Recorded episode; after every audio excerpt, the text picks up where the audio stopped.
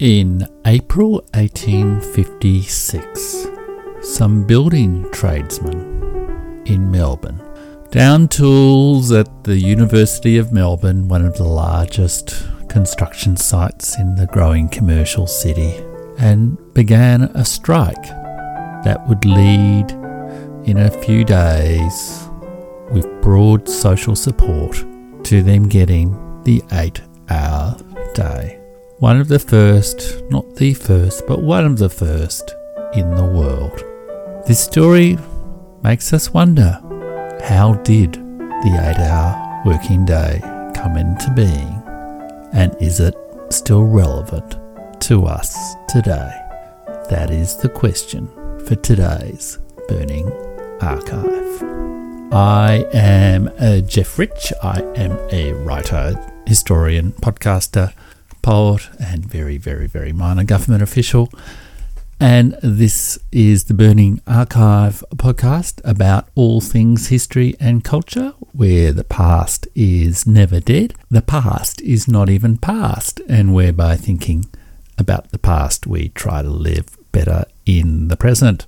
Uh, a big shout out to Freya Rich, who made uh, last week's show very special, and this is the beginning of a uh, little mini series that is going to look at the seven topics raised by Freya Rich.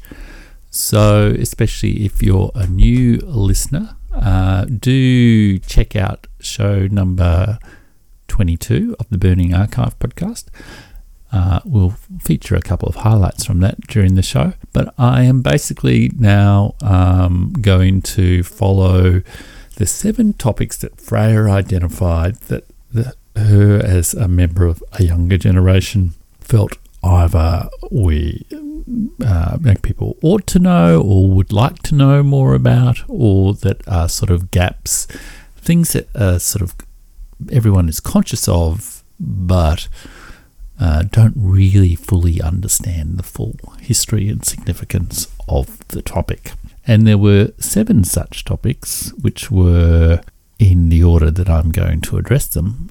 The eight hour working day, the fall of the Roman Empire, how the three uh, monotheistic faiths of Judaism, Islam, and Christianity all lay claim to Israel or Jerusalem, the poem Beowulf, the Crusades, the story of silkworms being stolen from China uh, to uh, Europe and Byzantium, and the seven basic plots such as tragedy, quests, and so forth. So there are seven big topics that I'm going to follow over the next uh, little while in the lead up to Christmas, and then I might uh, have a couple of other little episodes, and we might even have another special guest soon after that, uh, defining the agenda for the podcast into the new year. Goodness me, it's almost 2022. So today's show is about the eight hour working day. So let's just remind ourselves of how Freya, Freya Rich posed the question of the eight hour working day to the Burning Archive podcast. And the eight hour day, well, that's an interesting topic because that is the topic that I wrote my PhD about. This oh, what a coincidence! what a coincidence. so, yeah. so dad did a PhD on the eight hour working day back when he was at uni. Um, which is probably not altogether a pleasant experience slogging slogging away through a PhD. But I didn't just pick it because you did your PhD on it, Dad. I thought it would be a really interesting thing because I think again it's something that we have some sort of conception of that this is our sort of working entitlements, and but I don't really know you know, my shame is having you as my father. I don't really know much about it. And so I thought it would be interesting to kind of outline what the eight hour working day actually is. Mm-hmm. And then also, and, you know, how it came about, which I guess is sort of the history of it. But then also maybe to, if you, if you wanted to, to sort of discuss whether it's still really in place now. So, yes, so I actually wrote a PhD, goodness me, about the history of building workers and uh, the nature of work, and the the significance of the eight-hour working day in the culture of uh, those workers, their sort of life world, and the the union movement, the industrial movement, labour movement, I guess, if you like, in the 19th century Victoria. And of course, it was them, the building workers, who were the first in Victoria to get the eight hour day in 1856. And I will say a little bit more about them uh, a little bit later. But clearly, the eight hour day is much of broader significance than one little uh, group of workers in 19th century Melbourne. It's a kind of a uh, guess a cultural marker for how much one should work and and the organisation and the division of the day between you know work, leisure, work, family, office, home, all those sorts of things. So it's quite a fascinating topic, and it sort of brings up, I guess, the broader is broader set of questions about how work is organised in history uh, or, and how how there have been varied ways of organising work in history and how the organisation of something like work, the, the sort of common understandings we have about, I guess, going to the office and coming, you know, nine to five, or that sort of thing, are slowly formed through rather complicated social, cultural, and historical processes. Of course, it's also a bit uh, of a fun topic for me to start this one on because it's partly my my personal story of studying and writing uh, history because this was the topic of my PhD after all. Uh, I guess the big theme of my PhD was, or the sort of, let's say, the subfield in which it was uh, done was in so, sort of social history, but specifically the history of work. And in a way, uh, my PhD was a kind of a response to, uh, as one might imagine, the history of work and workers and the working class and uh, labour movements have been pretty much dominated by Marxists or people writing in a Marxist left wing kind of tradition. Of course, there are some exceptions, but broadly that's the case. But I was not really part of that tradition, and I was kind of trying to write a history of those unions and of the nature of work that separated a little bit from classic sort of Marxist sort of and you know revised Marxist ideas and looked rather at how complex, I guess, and cultural things were for these people uh, and looked at the sort of texture, so to speak, of their sort of life world as it presented to them rather than in fixed terms about them being, you know, champions of the working class or, you know, more or less adequately proletarian.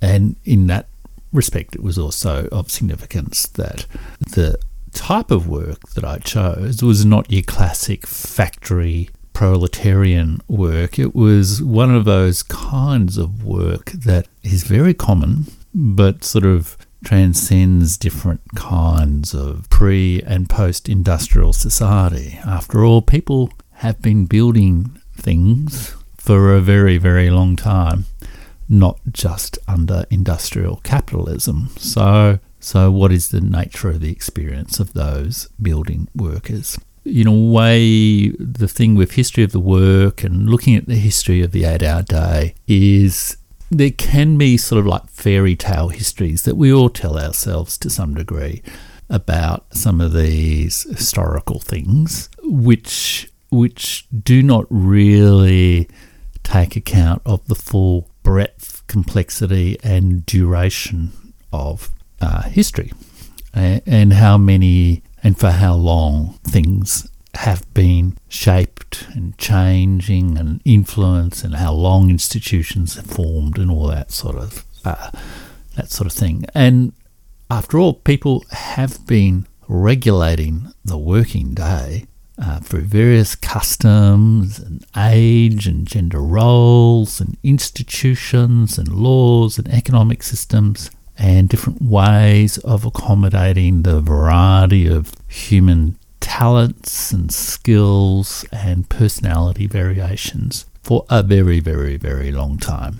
Uh, but often in your sort of, particularly in your sort of pundit type versions of history, you get a very, very dumbed down uh, version of that, which is both narrowly focused on, I guess, Western Europe and America, and doesn't really look at the whole world, nor the whole globe, nor does it really look at much, much historical experience before, let's say, 1800. And uh, just in, as an example of that, there uh, I once was doing some work with a, a very senior, highly paid executive in uh, one of the departments of the provincial government in which I work, and he was uh, telling me, uh, trying to uh, look at, you know, how should the health system respond to the different kind of economy that we're in? And he had this argument that now nowadays we're in a wholly different kind of economy. It's called the experience economy, and the health system had to respond. And he basically said, so there's the today there's the experience economy, and back in the 20th century there was the industrial economy, and then back in the 19th century it was like the pre-industrial economy. And I kind of felt like saying to him, and what was there before the 19th century, Mr. X? Uh, but I didn't. And he probably wouldn't have really had an answer. So I guess that's a little fairy tale to say that that it's good in a way to look at the long sweep of history.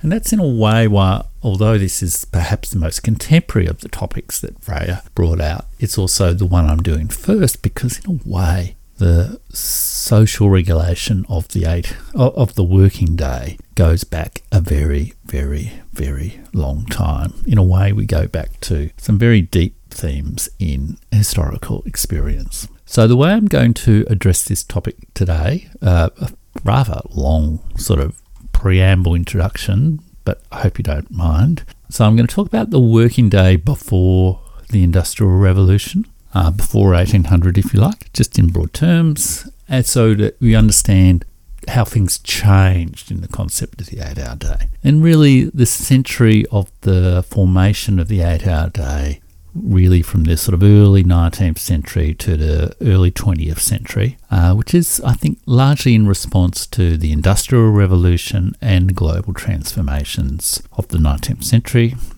Then I'm going to look specifically at the meaning, the meaning, the cultural significance of the eight-hour day to those building workers I studied long, long ago when I was doing my PhD, um, who described the eight-hour day not just as like some thing in a contract, but a sacred boon. Very almost religious language about the significance of that to their lives. And then finally, I'm going to have some reflections on, as I think Freya was suggesting last week, you know, maybe we're losing the sense of the eight hour day with gig, the gig economy and, you know, working from home and all those kind of things. Uh, you know, constantly being on connected and online and all that sort of thing. So, what's the working day like in the contemporary world, especially after what some people call the fourth industrial revolution. So, the eight hour day is partly a response to the first industrial revolution. What should be our response if we're now on to industrial revolution number four? Goodness me. So, the working day before the Industrial Revolution. Now, as I said, people have been regulating the working day in various ways through customs and institutions, laws, social roles, practical arrangements, but for a very, very long time. After all, the Bible, uh, if we can take that in the Christian tradition, prescribes, and I guess the presumably the Judaic tradition as well. But the Bible prescribes Sunday as a day of rest, and presumably the other six days as days of work.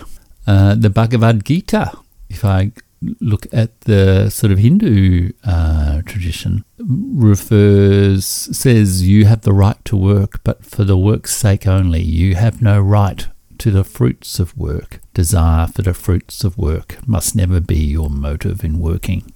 Never give way to laziness either. And of course, the whole concept of dharma and duty, caste, and all that sort of stuff are, are partly ways of big ideas that shape uh, people's roles there have been arguments made that way, way back, if you like, in, in pre agricultural societies, hunter and gatherer societies, people's actual working day was significantly less than I guess we have now. You know, like four or four or five hours a day. But if we focus more on the post agricultural revolution uh, period, clearly agricultural work of various kinds was the most common dominant form of work before the Industrial Revolution. Or really, I guess, before, let's say, the early to mid 20th century. It was really only then that, that agricultural work, uh, working on farms, etc., tended to dissipate. And most people did that agricultural work uh, in response to the realities of the seasons and the weather and the length of time, especially in eras where there was no artificial light, the length of uh, length of sunlight. So you know, less work in winter, uh, or less hard physical labour in winter. Um, a peak of work around harvest time, all that sort of stuff. And so work was often more seasonal, variable, loosely supervised. And So it's very hard to document, well, just how many hours did people work because it was highly variable. So one bishop from the 16th century really described how, how a typical working day would stretch from dawn to dusk, 16 hours in summer and 8 in winter, called to a halt for breakfast, lunch, and the customary afternoon nap and dinner. Depending on the time and place, there were also mid morning and mid afternoon refreshment breaks and there were rest periods for the traditional rights of labourers, if you like the old uh, smoko, which people enjoyed even during peak harvest times. There were often slack periods in large parts of the, year, and there was just not the same level of, uh, I guess, focused, concentrated discipline about getting maximum bang for the buck, and if you like, charging uh, every billable hour, every billable six minute slot to the client. And of course, agricultural work wasn't the only kind of work. There were clearly slaves, there were crafts and trades and builders and merchants and miners and early sort of artisanal factories and sailors and soldiers and the whole gamut of things. But in general, there was this sense of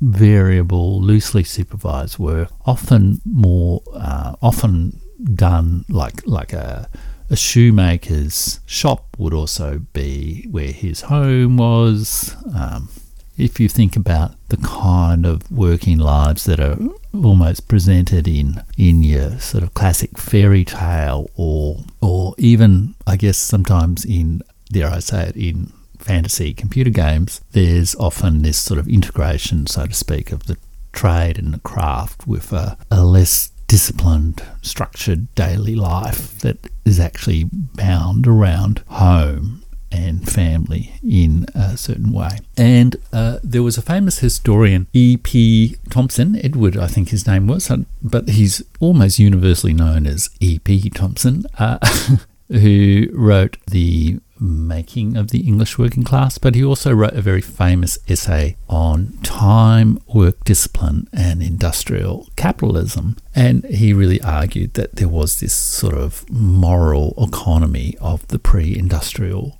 world where, where the way in which work was done was less structured by sort of time is money constant supervision sort of concept of that I guess we're used to in the world of Benjamin Franklin and and uh, 19th century Dickens and all the rest, um, or, or, I guess modern life. Uh, and for example, he just said like in the early 19th century, there's this sudden diffusion of clocks for people to use to regulate their working day rather than respond to, well, is it cloudy out there? Is it raining? I'm not going to go and dig the potatoes if it's raining, am I? Uh, or snowing. So, much more uh, of, and in a way, this is an important precondition of the concept of the eight hour day, introducing much more of a sense of time structuring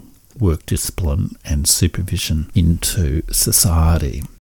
And the Industrial Revolution, which let's say, let's say, let's date that, say, roughly from about 1700 to uh, 1850, beginning really in in uh, Britain and then spreading throughout Europe and and the world. The Industrial Revolution really shakes that up it introduces new kinds of work, like factories, with uh, large and more uniform and disciplined working arrangements, which are much more tightly supervised to get the maximum bang for the buck out of, of people. And it's often uh, said that, in fact, the Industrial Revolution and in that sort of first, say, 50, 70 years from so, say the 1780s through to 1850 when our building work 1850s when our building, building workers start to get the eight hour working day there's actually a, an increase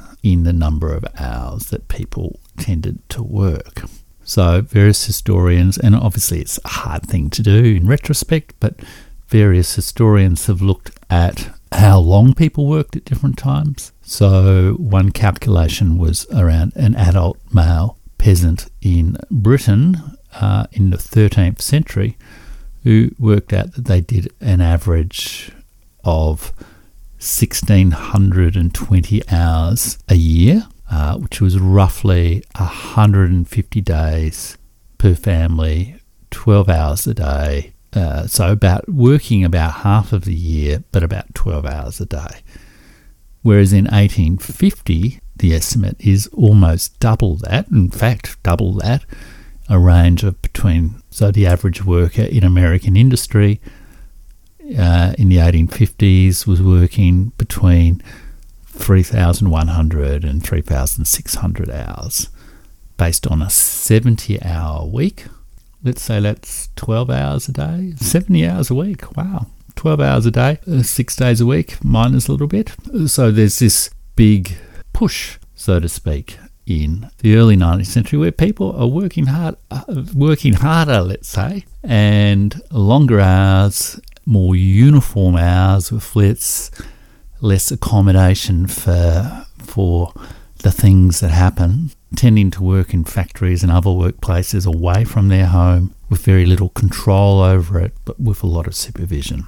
And in a way, this this work was part of the burst of productivity and increased living standards and economic growth uh, that is celebrated in the Industrial Revolution and the, the rise of living standards in the 19th century. But it was also felt as a shock and an outrage. And one still can read that in the works of Thomas Carlyle and Charles Dickens, and of course in Karl Marx. People were seen to be slaves to the machine, slaves to capital, and that they were being dehumanized or alienated in their work.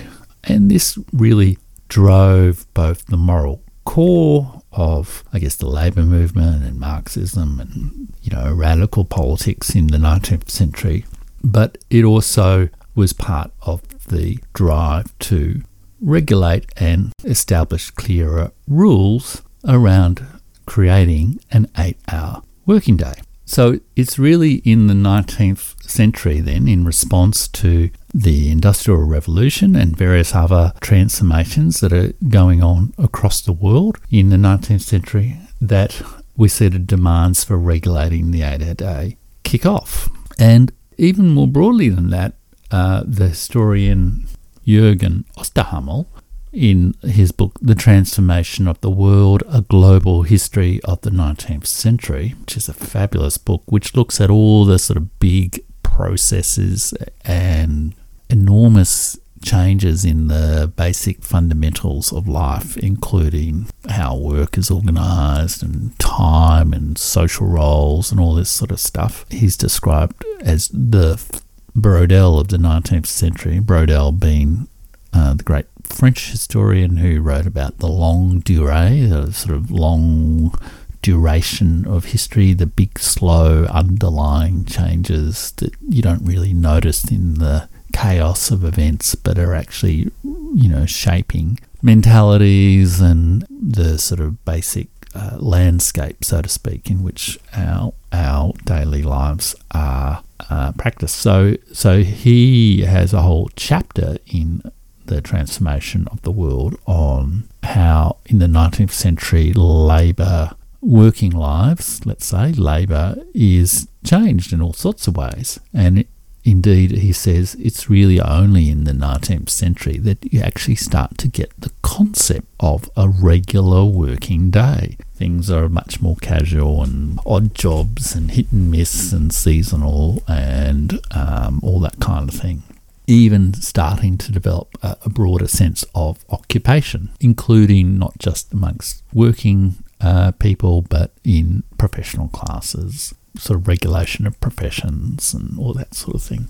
But apparently, in, in fact, in 1591, Philip II of Spain actually issued an ordinance that there be an eight hour day across the Spanish Empire, and this applied even in uh, the Latin American territories of the Spanish Empire, although not in the mines. So all the people working in, in horrible conditions in the Potosi silver mine were excluded from this uh, fine fine rule. But I'm not quite sure why that happened, and maybe at one point in my life I might sort of do more thorough historical research and look at the different legal arrangements for working hours in different parts of the world, but the main story here is really it's the 19th century and a response to the industrial revolution that creates this sort of uh, century of the eight-hour day the formation of the eight-hour day.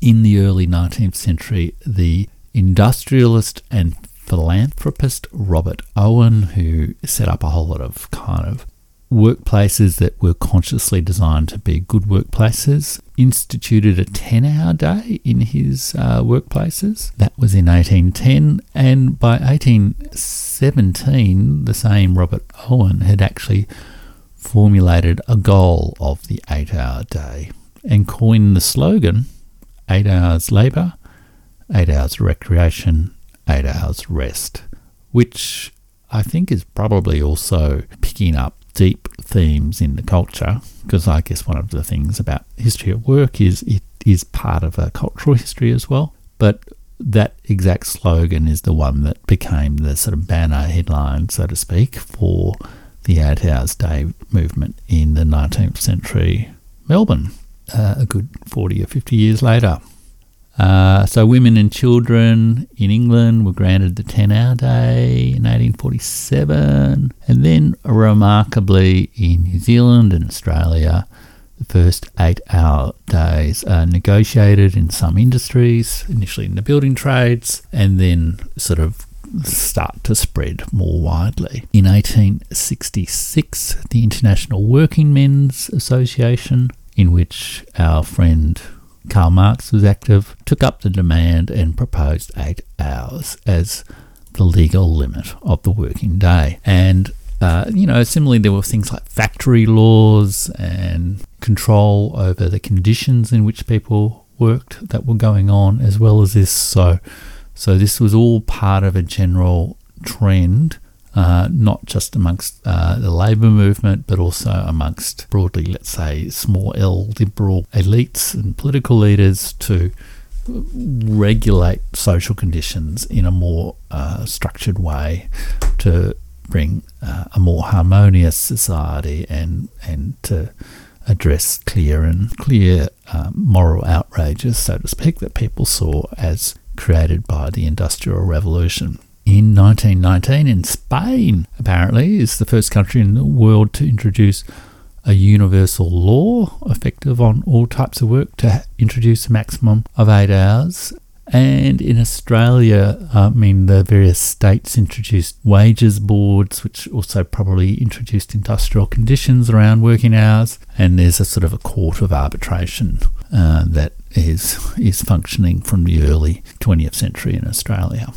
And then I guess it's sort of officially entrenched at a global level by the International Labour Organization, originally the International Labour Office, which is actually created in 1919 uh, by the Treaty of Versailles. And this establishes uh, a convention on hours of work for industry. And of course, different circumstances in different countries, it all sort of is a particular story that, that varies tremendously. But the broad story is that there's this growing formalized regulated response via collective action of unions and uh, social movements to to regulate clearly definable work as part of uh, social citizenship in a much more differentiated and, and complex set of labour processes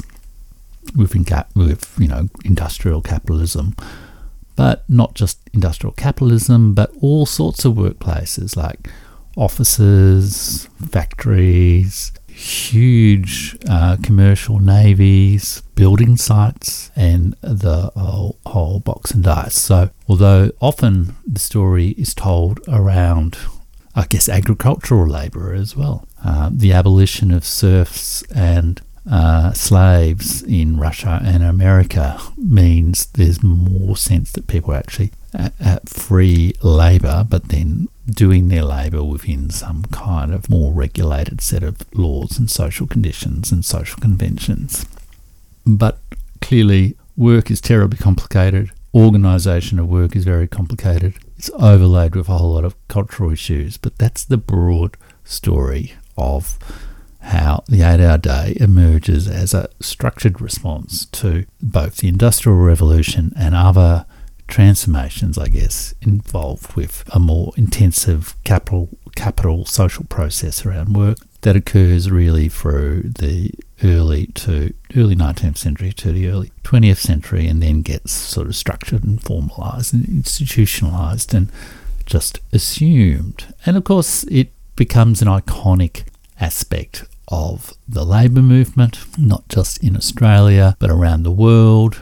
And so May Day is in part related to the, I think it, it commemorates a strike maybe for the eight hour day somewhere, maybe even in America. But uh, there are many such events. And so in Victoria, Australia, if I can be super local for now, the eight hour day begins in the building trades on the 21st of April in 1856, and that becomes the day that is celebrated by the labour movement uh, every year since at least through the 19th century. It becomes a public holiday in 1879, and then, of course, we have World War One. And Anzac Day becomes a holiday, and it's really around about that time that uh, the eight hour day celebration moves to I think, March, and that's why we have Labor Day in March in Victoria,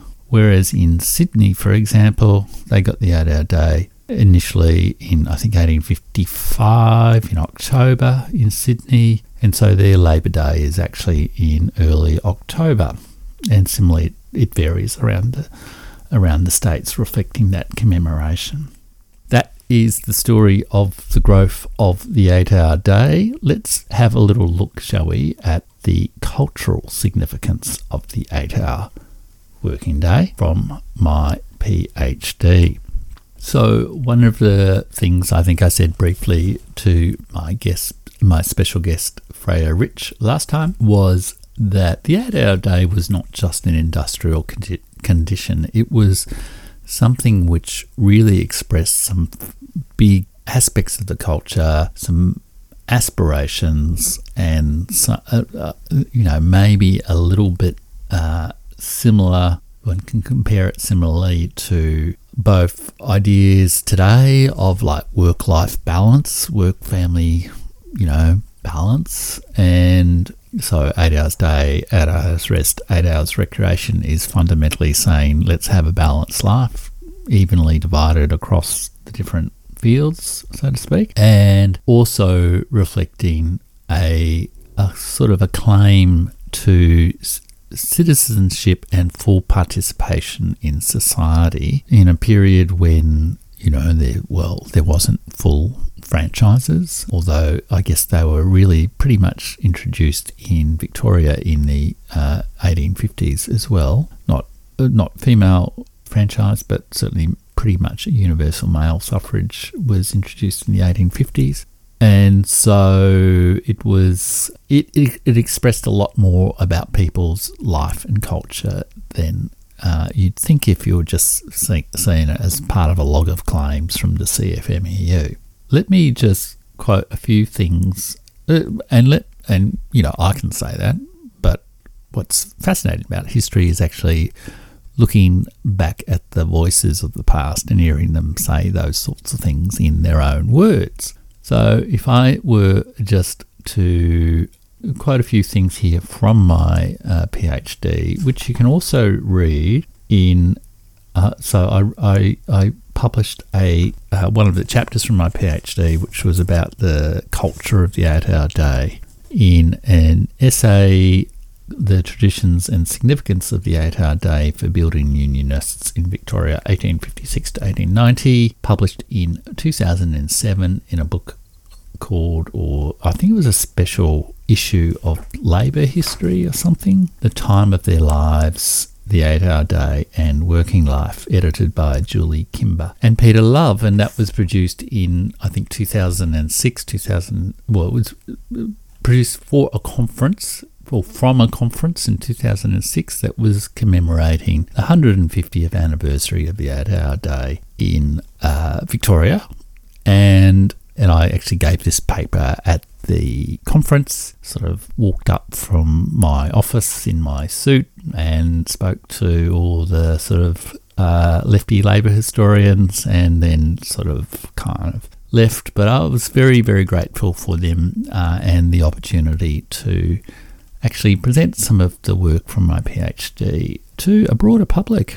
There you go. And here I am presenting it to a broader public still. Let's give a, a flavour of what it really meant to people back then to actually get an eight hour working day. So I'll quote here a Mr. Lever, who was a carpenter, speaking at a public meeting in March 1856, saying, Was there not something more in man than mere blood and bone and muscle?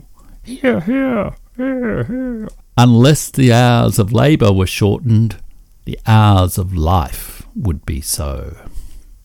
There you go. And so they described the hour day as the sacred gift of time, a glorious boon. And it meant a whole lot more to them than just better paying conditions. Uh, George Sparks, who spoke at a Masons meeting, said the average A explained how shorter hours represented a release from the domination of life by labour.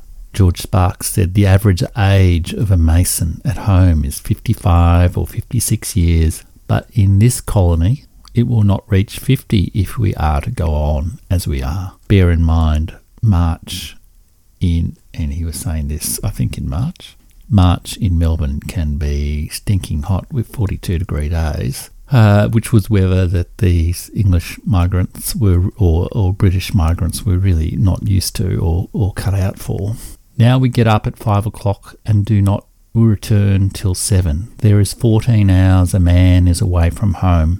How can we call them homes? No, they are only places for us to sleep in for as soon as we get home and have got our supper, or whatever we may call it. It is time to go to bed again. James Galloway, who was one of the leaders of the stonemasons union, uh, who really sort of advocated this, also related this to the condition of these workers as migrants to this place far, far, far away from their homes, that we have come 16,000 miles to better our condition and not to act the mere part of machinery. And let me just add in there again, there is that theme of separating from the sense in which people had been enslaved by the Industrial Revolution to the machine, and not to act the mere part of machinery, and that it is neither right nor just that we should cross the trackless regions of immensity between us and our fatherland, to be rewarded with excessive toil, a bare existence, and a premature grave.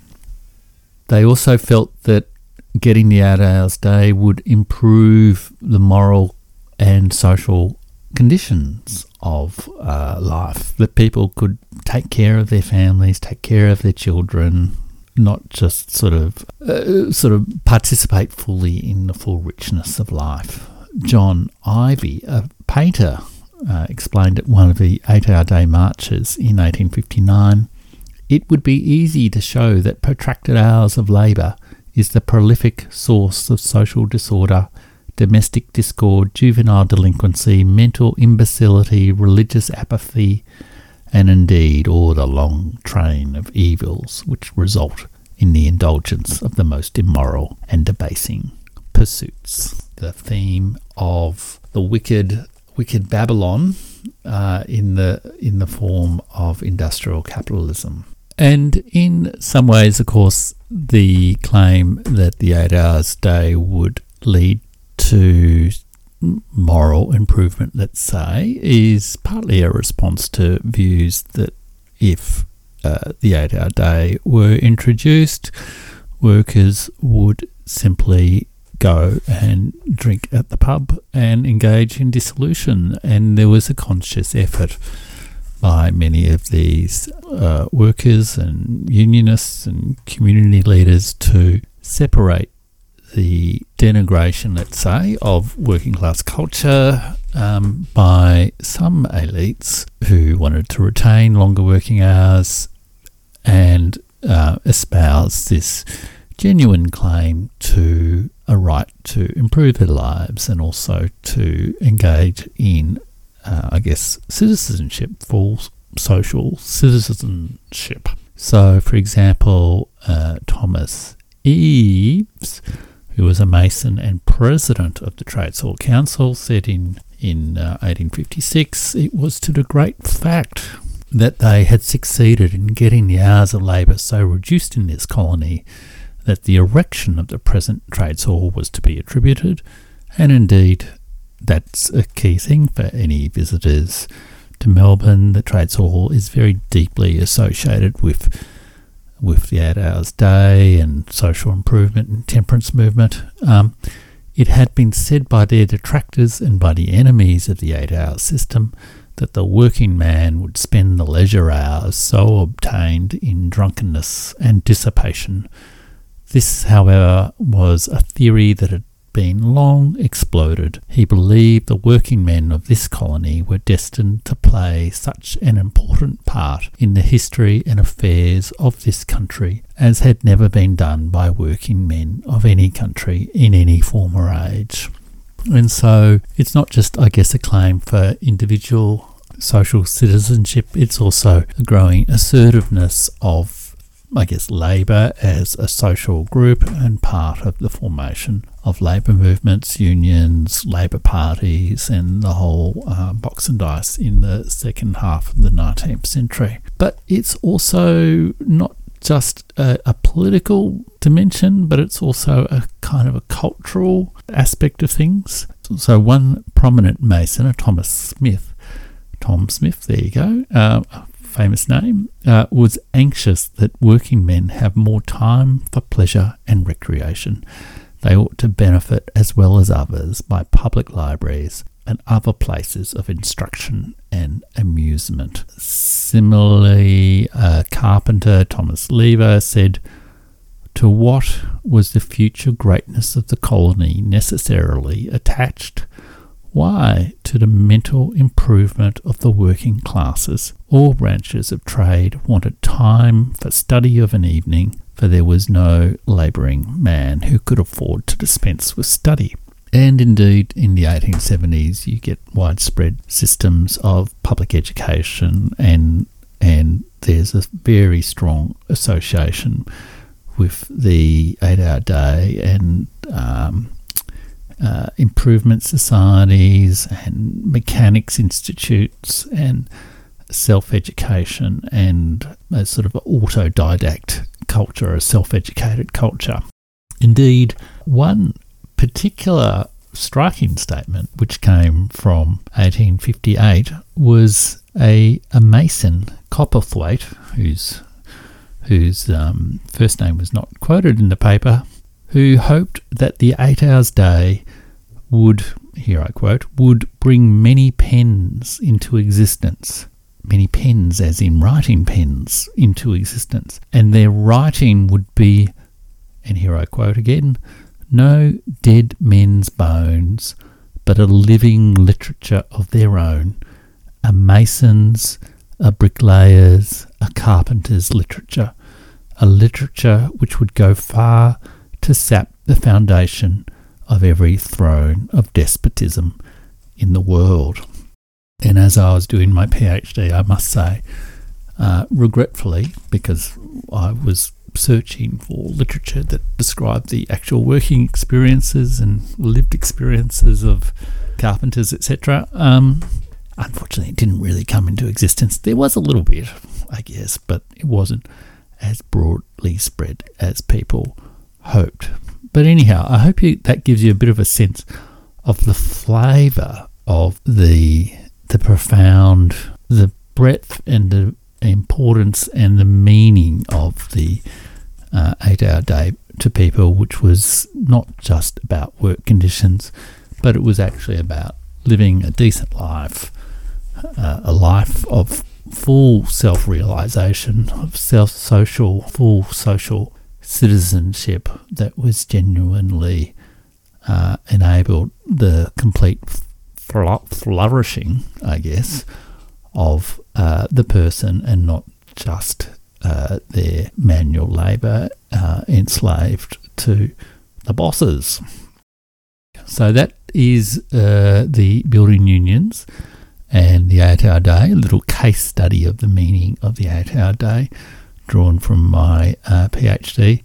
Now, the last little topic I'm going to talk about today is really about looking back now, having learnt a little bit about how the ADAD came into being as a kind of a, you know, that, that there's been millennia of arrangements for regulating the working day through customs and practice and institutions and laws. But it's really the, the kind of fixed concept of a regular working day of eight hours really comes into being in the 19th century in response to the Industrial Revolution and other transformations of worldwide capitalist development. And it is expresses both real material circumstances, let's say, but it also brings into play a whole set of ideas and cultures around what's a fair balance between life and work, um, health and work, control and and doing as you're told sort of thing. So there's a whole lot of ideas about you know reward for effort and all that sort of thing that are, are sort of tied up in the concept of a working day. It's not just not just that. And today, so let's if we if we take that on board and understand that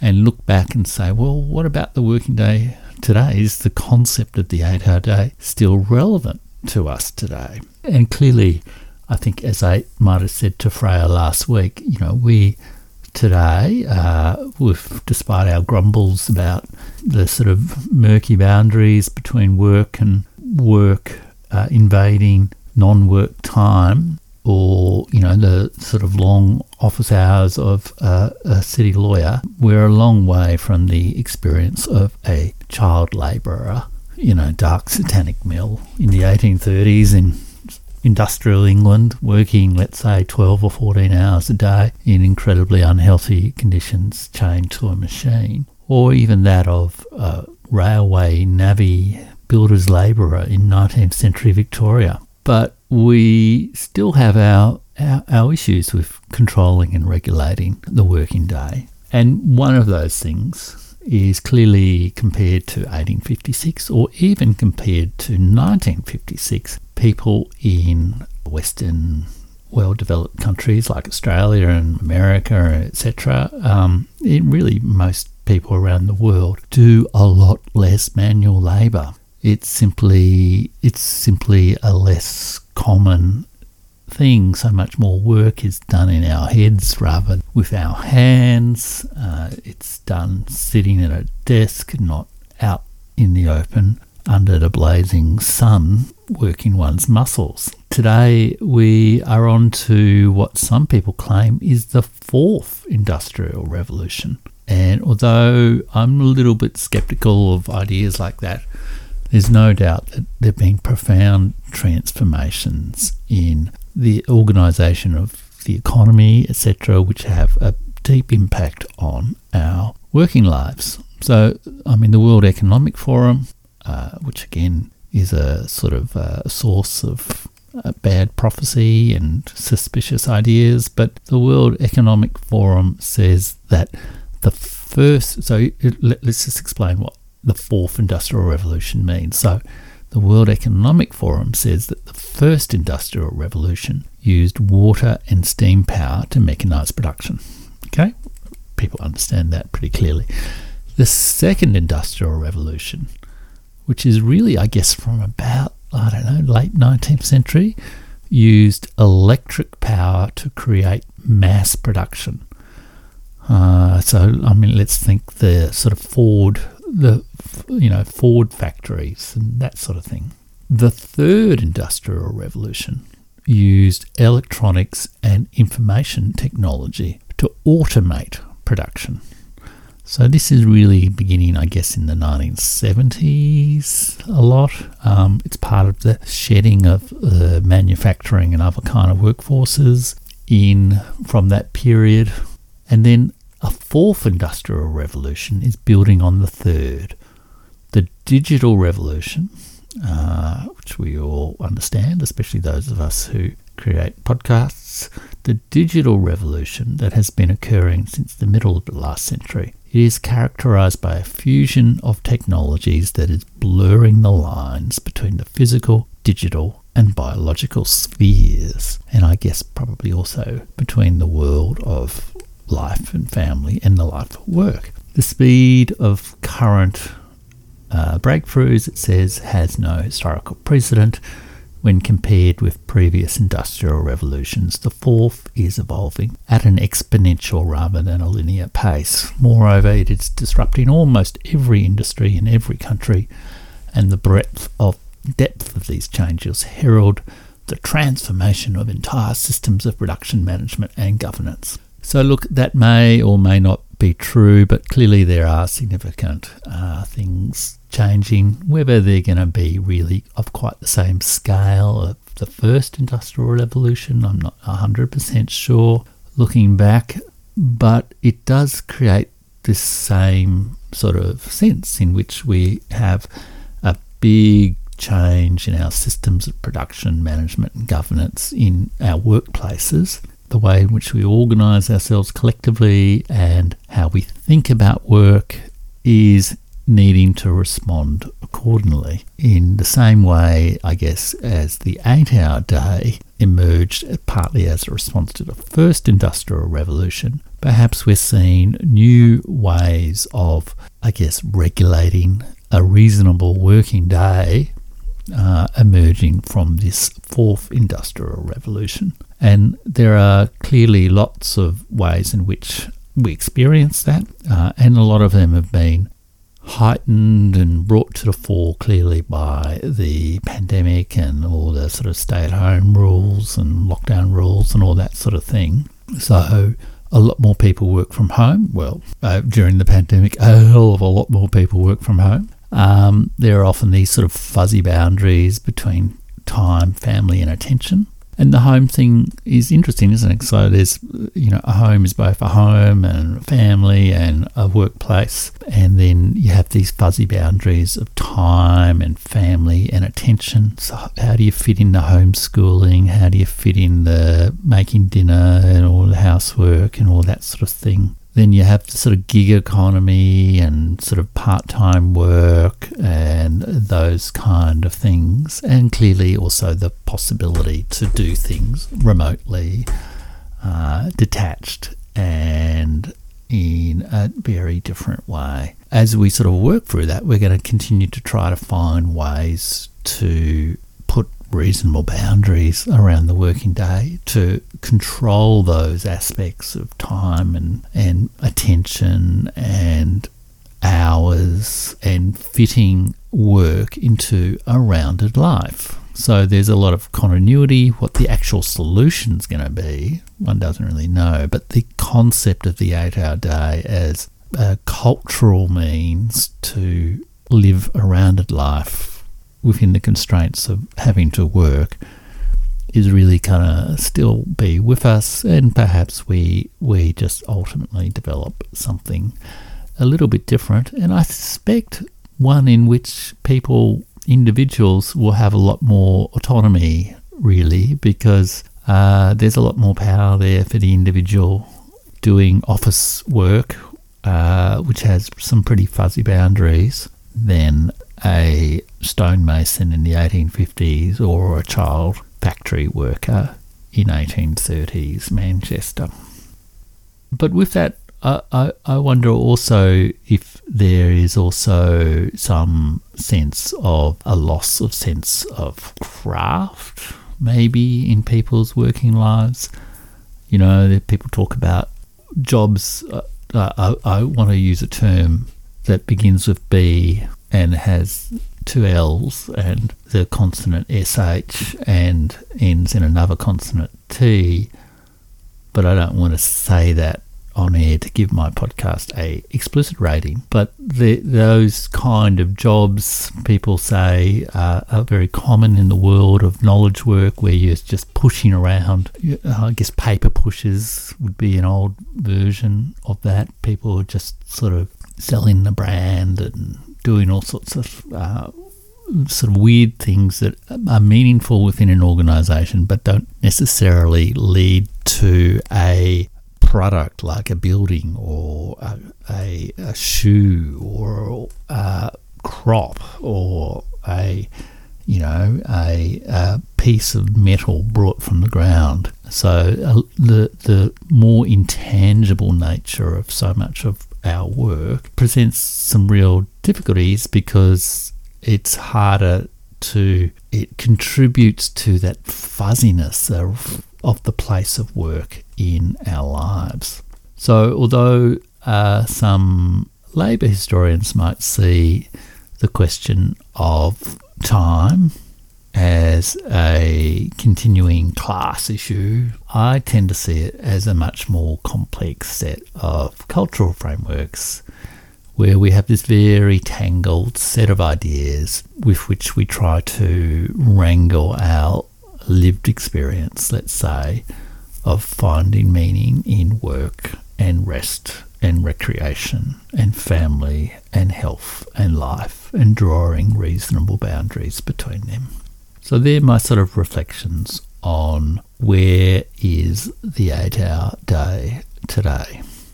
So, just summarising then as I conclude the podcast, I'd say that the eight hour day emerges as a cultural, regulated, uh, socially organised response to the Industrial Revolution and the, the global transformations across the world uh, that occur really in the 19th century with the penetration of so many societies by industrial capitalism. And it's not only a story of class struggle, of the labour movement, of of you know capitalism destroying the world and the workers fighting bravely back in a united way. Although so much of the history is written in those terms, but it's a very complex cultural and social history one which changes people's concepts of identity and their concepts of time and their concepts of the boundaries between meaningful activity and and uh, their family and their health and all sorts of uh, other things. And understanding this past helps us see the complexity of our own efforts to control the boundaries and purposes of work and labour and effort in our own lives to give some meaningful limits to how much we work, how much we rest, and how much we play. So that's it for the first of seven uh, episodes responding to the questions posed to me last week by Freya Rich in the episode 22, A Canon of Our Own. If you're joining the podcast for the first time with this one, go back and listen to those seven challenges. Next week, I am going to move on to the fall of the Roman Empire. And I've also had a little bit of listener feedback uh, during the week that although people appreciate the wonderful Ezra Pound, who has been closing my show for 20 episodes or so now, with the uh, excerpt from one of his magnificent Pisan cantos, they maybe like a little bit of a break from the uh, the ancient tones of the aging Ezra Pound in the 1960s sometime. And so I thought maybe appropriately for this week, I might go out with a bit of archival sound uh, to keep up that tradition of the Burning Archive of using archival sound and listen to a bit of a work song as we're going out. But still, let us remember as Ezra Pound said in those Pisan cantos, what thou lovest well will not be reft from thee. Take care, everyone. Bye.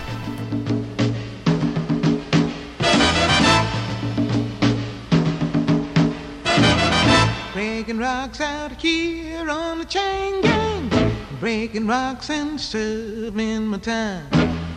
Breaking rocks out here on the chain gang. Cause they done convicted me of crime. I hold it steady right there while I hit it. Well, I reckon that ought to get it. Been working and working, but I still got so terribly far to go.